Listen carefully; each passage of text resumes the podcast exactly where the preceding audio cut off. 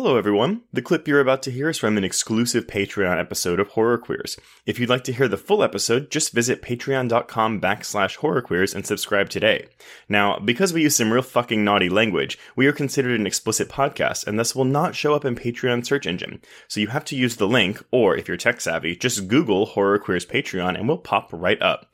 Subscribing at the $5 level will get you two full-length bonus episodes on new horror films, two minisodes, and a newsletter each month.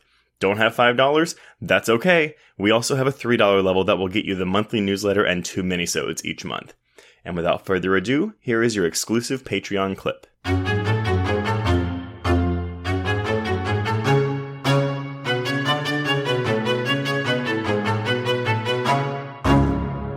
God, I loved it. I'll send you a copy. Bam! Bitch went down.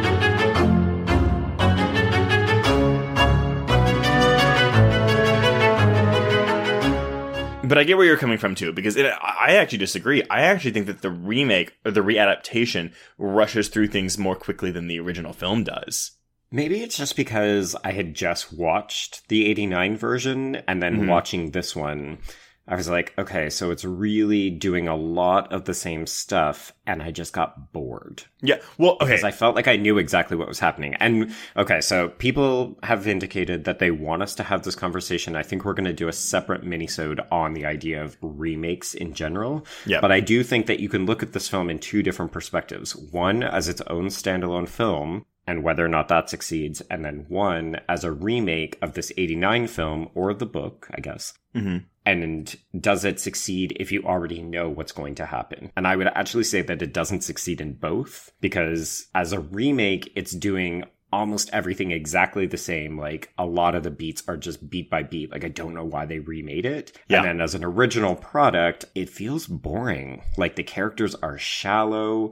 They're not interesting. It's so paint by numbers, like one dimensional. Like he's a doctor who's looking to reconnect with his family. She's a PTSD survivor because she accidentally killed her sister. They have kids. Story. Okay. So Sorry, I gave you a lot there. No, no, no, no. I, I, I, you did. I agree with you, like somewhat, but then I. So I saw this uh, a month ago at South by Southwest at the world premiere. Everyone's there, and I didn't want to review it because I didn't have this connection with the story. Whereas our lovely, you know, coworker Megan Navarro did. She gives it a four and a half out of five for Bloody Disgusting. Oh my god, no. I know. well, no. Okay, so so here's my thing.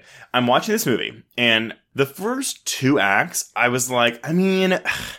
It's fine. It's basically fine. the same fucking movie. It's by the numbers, like going through the remake motions, doing the exact same shit, but it's pretty. Like the aesthetic of this movie reminded me of the aesthetic of the Evil Dead remake, but I I think that's a much better movie than this Oh, one is. Yeah, yeah, yeah, yeah, yeah. But then the third act happens. We'll go into the third act later, um, more, in more detail, obviously. But the third act is what made me like this movie. It woke me up. I was like, "Oh, good! Like, here's something new." And I realize that's controversial because obviously, if you're going to see this movie and you love the story, you want to see the same stuff. Right. Especially when I rewatched the '89 version a couple days ago, I was like, "Wow, I forgot how fucking similar and exactly the same the first two acts of the new one is to the '89 mm-hmm. version." Yeah. But I do disagree with you when it comes to caring about the characters. And I'm only going to say this about one, and it's Rachel, the wife. I like Amy Seimetz a lot, so maybe this is why I'm coming from that. But I actually thought Rachel is much more well developed in this movie than she was in the 89 film.